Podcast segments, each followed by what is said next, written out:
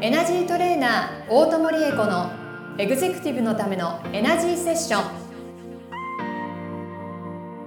ポッドキャストエグゼクティブのためのエナジーセッションはエナジートレーナーの大友理恵子先生がエグゼクティブな毎日を送りたい全ての方に向けて人生にエネルギーを活性化させるために必要なスピリチュアル情報をお届けするのと同時に皆様からの相談にお答えしていく番組です。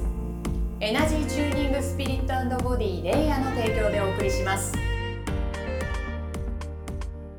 はい、今週も始まりました。エグゼクティブのためのエナジーセッション第59回スタートさせていただきます。ナビゲーターのトーマス J. トーマスです。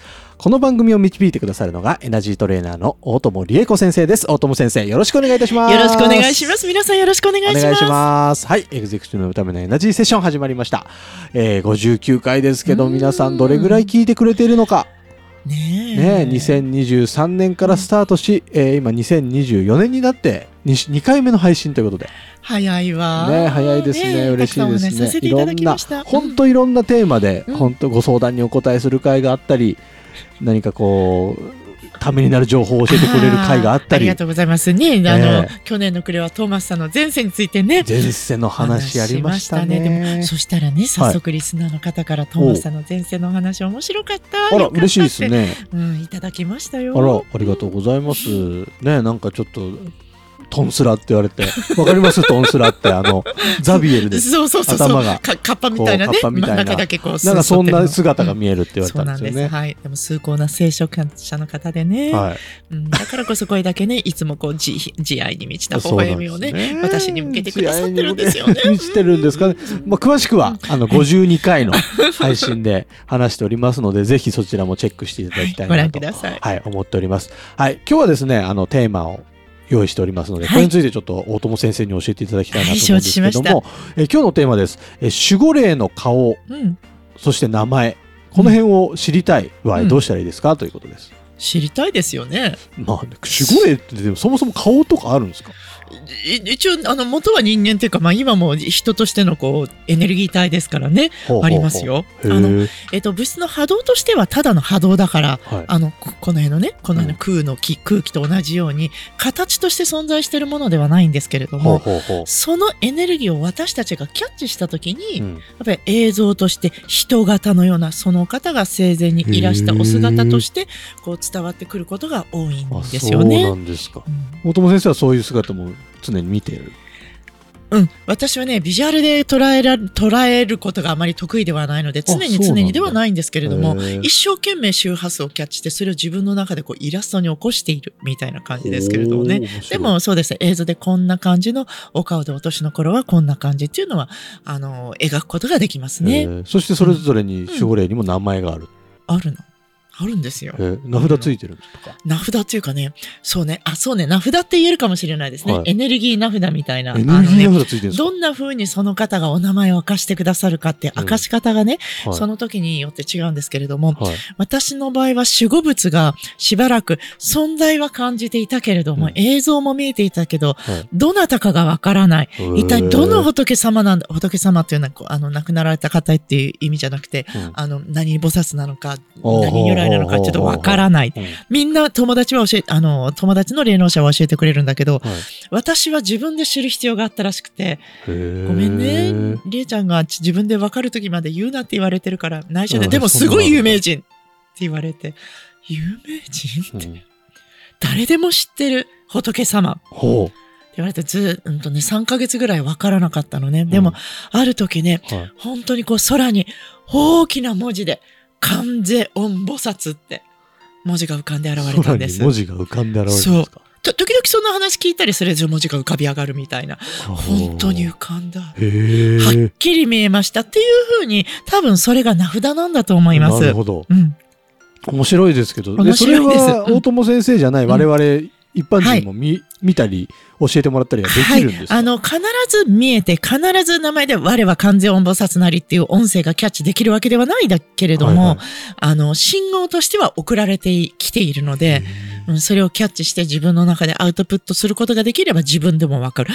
じゃあ、それってどうしたらえええねんっていう話ですよね。まず、お顔ですよね。やっぱりどんなおもざしの方かなって。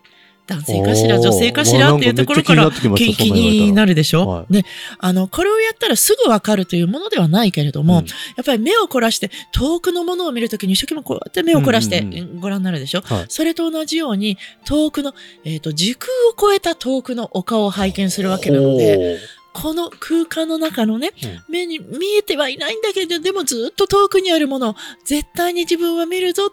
あそこにご先祖様が、守護霊様がいらっしゃるぞってはっきり思って、一生懸命心の中だけで目を凝らす。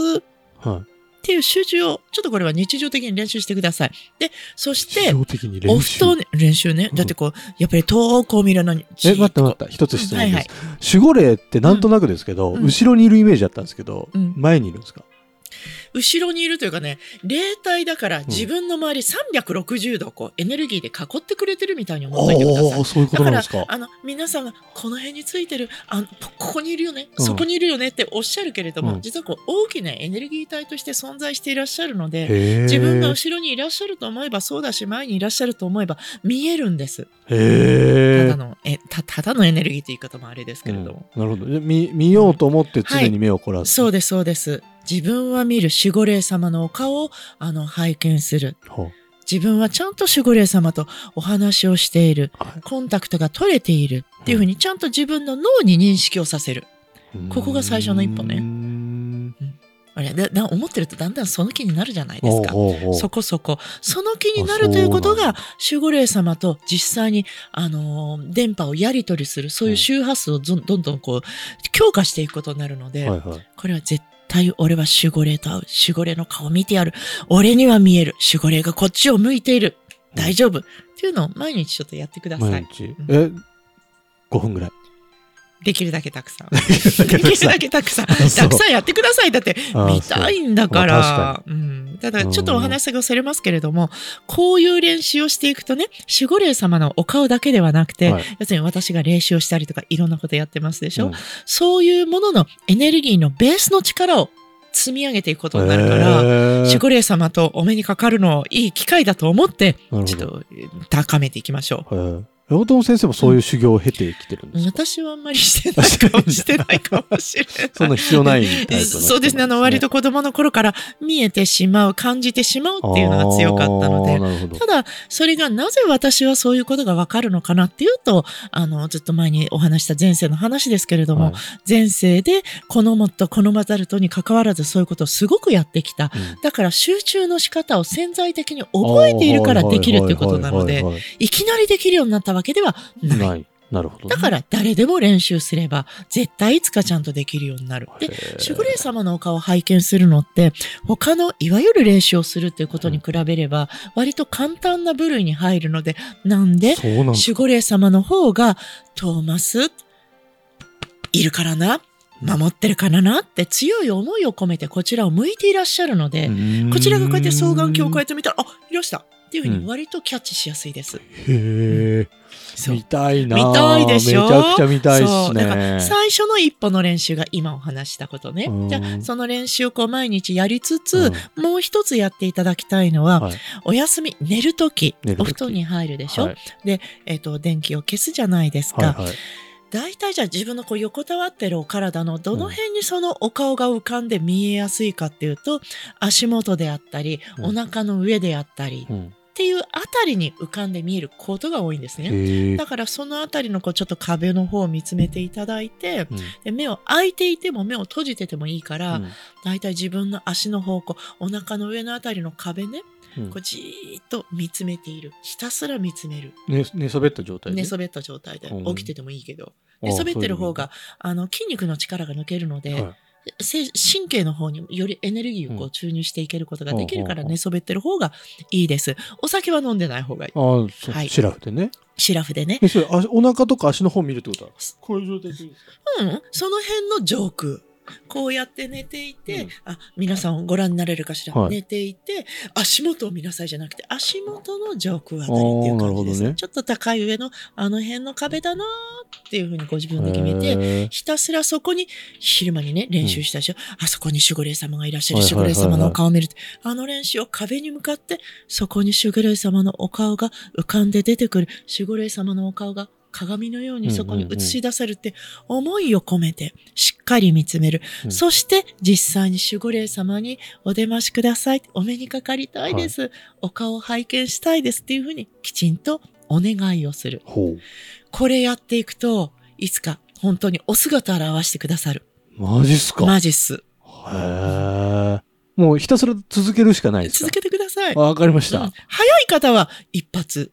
マジで？マジで。一発で見える一発で見えたりもする。ははい。やってみてください。本当にふわーっと闇にお顔が浮かぶみたいな感じだから、うん、人によってはちょっと怖いかもしれない。だって本当にね、電気も消してるわけだから、はいはいはい、そこにふわーっとこう、お顔が、えー、面白そう体全部じゃなくて、お顔が割とふわっと浮かんでくる感じのことが多いから、びっくりしますよね。ああ、そうっすか。そうです。で、うまくすると、お名前を名乗ってくださるかもしれない。音声で、あの、お、大友利用だよって おっしゃってくださるかもしれないし、はあはあ、さっきの私の菩薩様みたいに、うん、大友利恵をって文字を示してくださるのかもしれないし、それはわからないけれども。へえ、それ守護霊が菩薩だとかそういう仏様である可能性もあるそれは守護物になってくるから、また守護霊とは格が違ってきますけれども、うんま、でも守護物がお出ましになる可能性もゼロではないと思います。え、そういう守護物が、うんあの、おいでになった場合は、なんか、自分なんか力あんのかなって思っていいんですか、そうね、力があるかっていう、うん、そうね、ご自身に力があるっていうよりも、はい、導いてくださる力がやっぱり強いわけなので、ご自分の未来への期待値とかね、可能性っていうのは少しこう高めにご覧いただいてもいいと思う。ただね、はい、あの、ここがちょっと心してかかりましょうねと私は思うんですけれども、はいはい、力のある方が、うんあの、応援団についてくださる、はい、あるいはリーダーとしてね、はいはい、ついてくださるということは、引っ張られる力が強いということだから、うん、自分も頑張って歩いていかないと、ちょっと大変。そうなんですそうです。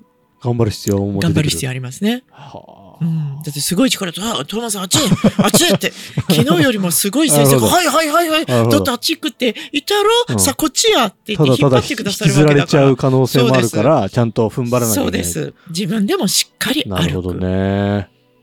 っていう必要ありますね。よしあしなわけですね。そうですね。あんまりもたもたして、はいってお尻ピシって叩かれちゃったりします。それでも動かないと、うん、守護物や守護霊様がお代わりになる。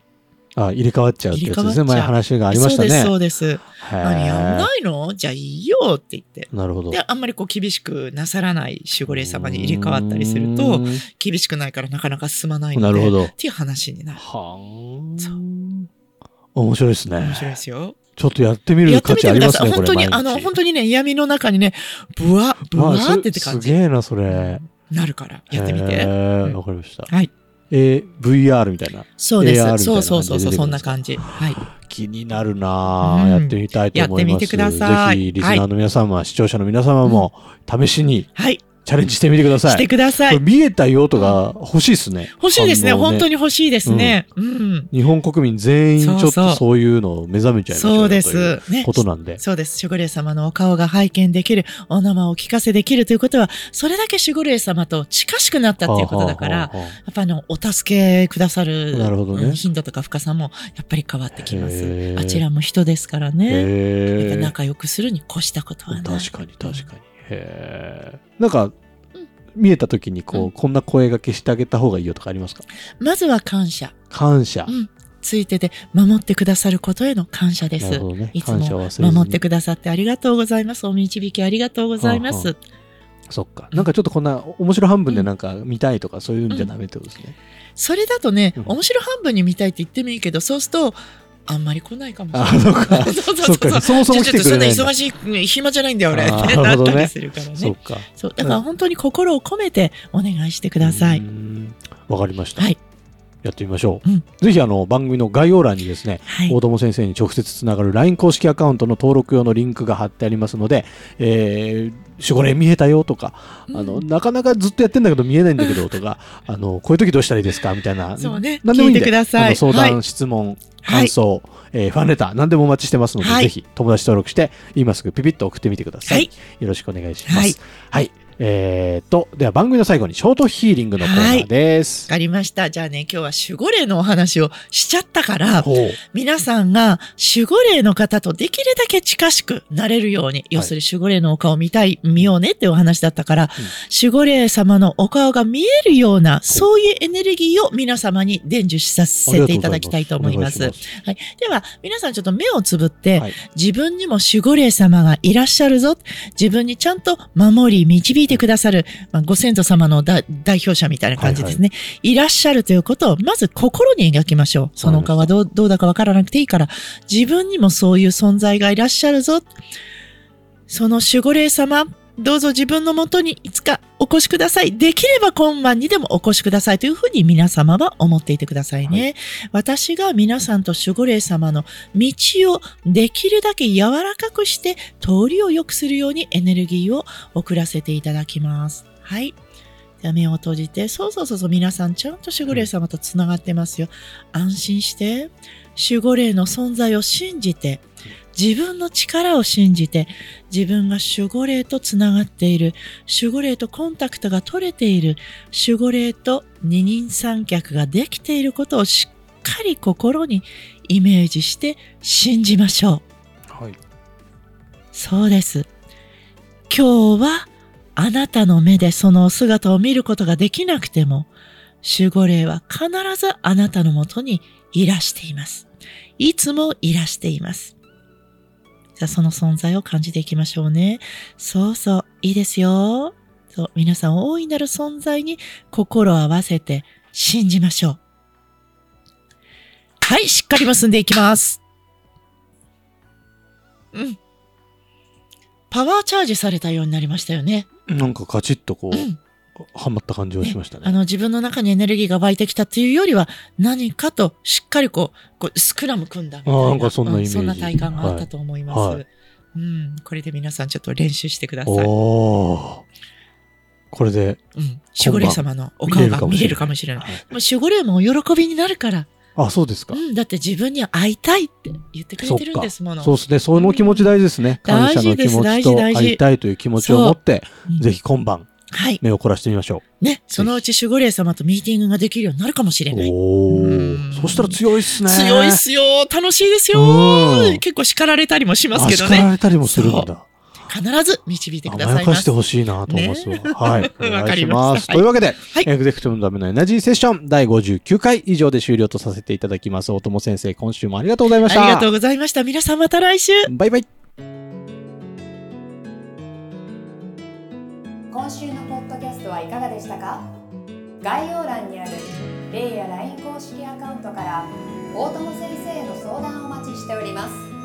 些細な相談でもお気軽にご連絡くださいませ。それではまたお耳にかかりましょう。ごきげんよう。さようなら。この番組は提供エナジーチューニングスピリットボディレイヤープロデュースライフブルームドットファンナレーション土屋恵子がお送りいたしました。